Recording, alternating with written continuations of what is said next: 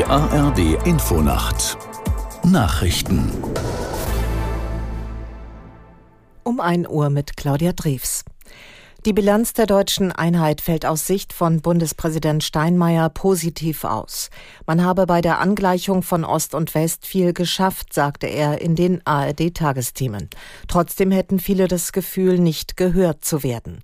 Aus Berlin Martin Ganselmeier.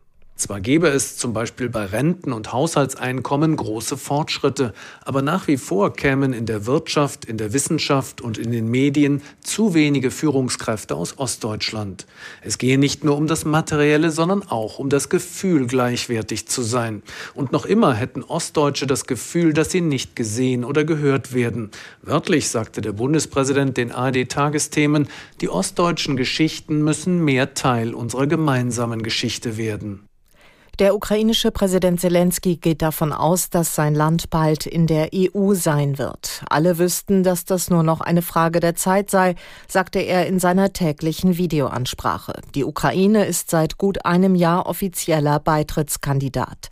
Als eine der größten Hürden für die Aufnahme gilt die weit verbreitete Korruption in dem Land. Vorher hatten sich die 27 Außenminister der EU zu einer Sitzung in Kiew getroffen und weitere Unterstützung versprochen.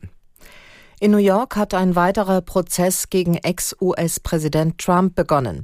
Die Staatsanwaltschaft wirft ihm vor, sein Vermögen künstlich aufgeblasen zu haben, um an günstigere Kredite zu kommen. Trump erschien persönlich zum Prozess und attackierte die Staatsanwältin und den Richter verbal.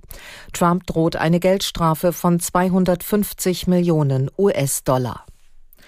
Die Hitzewelle im Norden Brasiliens hat zu einem Tiersterben geführt. Mehrere Regionen leiden seit Wochen unter einer außergewöhnlichen Dürre. Aus Rio de Janeiro Anne Herberg. Mehr als 100 Süßwasserdelfine, in Brasilien Boto genannt, wurden in der vergangenen Woche im Lago Tefé im brasilianischen Amazonasgebiet gefunden. Die genaue Todesursache müsse noch ermittelt werden, teilte das Forschungsinstitut Mami Rawa mit. Es sei allerdings davon auszugehen, dass der Tod der Tiere im Zusammenhang mit der aktuellen Hitze und Trockenheit in der Region stehe. Zuletzt waren in dem See Wassertemperaturen von über 39 Grad gemessen worden. Zum Vergleich 37 Grad gilt als heißes Bad für Menschen. Und das waren die Nachrichten. Das Wetter in Deutschland. Nachts kaum Wolken, nur im Norden sind Schauer möglich. Tiefstwerte von 18 Grad in Köln bis 8 Grad in Landshut.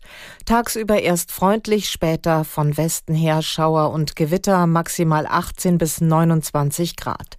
Wir schauen noch auf den Mittwoch, im Norden wechselhaft, im Süden freundlich, bei 14 bis 20 Grad. Die Zeit, es ist 1 Uhr, 1 Uhr 3.